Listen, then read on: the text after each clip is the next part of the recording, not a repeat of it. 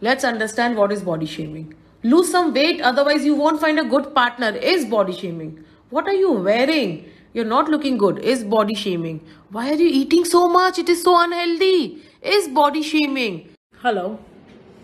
Yesterday, I told you what is body shaming.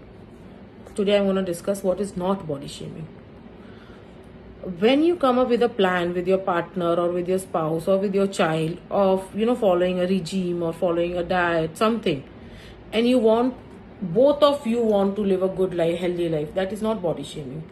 And you portray in a way that yes i also need to change certain thing in my life. Secondly when you help your partner or your spouse or your child for shopping and you know explain them okay, okay let's see what looks good on you and what doesn't. And then you can decide it's up to you what you want to wear. And if you want to wear something i'm i'm completely okay and i love it because you're the perfect person for me. That is not body shaming.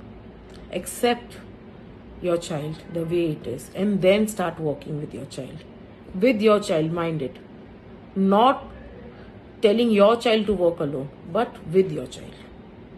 And there are so many things which you can do who are body shamed and they can work on themselves.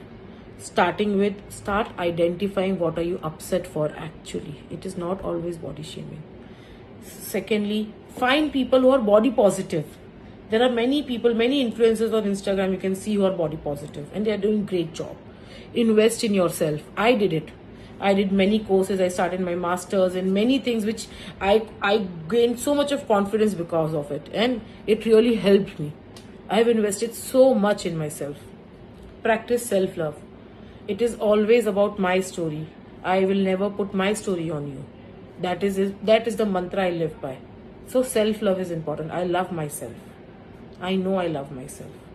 Stop comparing yourself to your friends, your partners, or your whoever it is. Please stop comparing.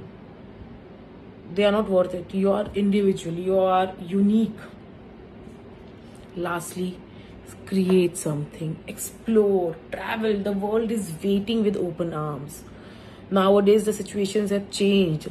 The way we used to live back 15 20 years, it was a different world. But now it's completely different. There are so many people who believe whoever you are, whatever you are, we love you.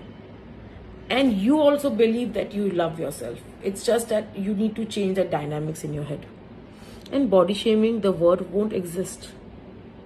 So yes guys you can do it. Bye